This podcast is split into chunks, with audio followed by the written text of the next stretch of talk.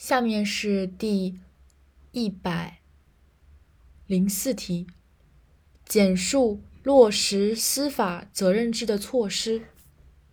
落实司法责任制的措施，这里总共是有，呃，一、二、三、四、五、六、七、八、九，九点。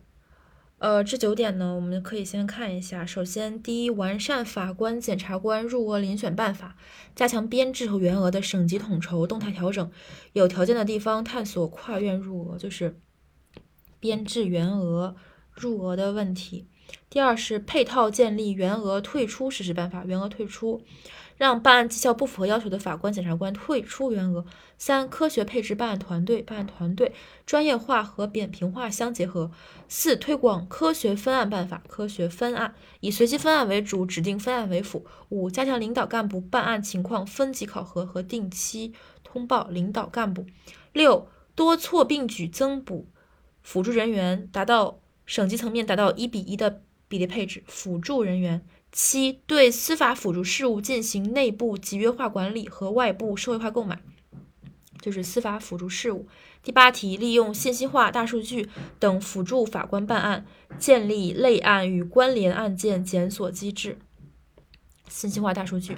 九、对边疆民族地区有序确定放权事项和步骤，研究制定民呃边疆民族地区人员招录、待遇保障等特殊政策。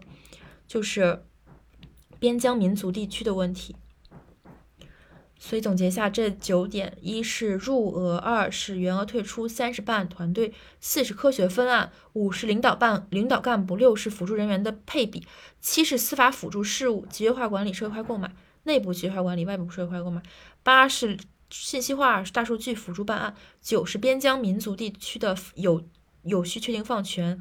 和人才招录、待遇保障以及双语法官和人才培养。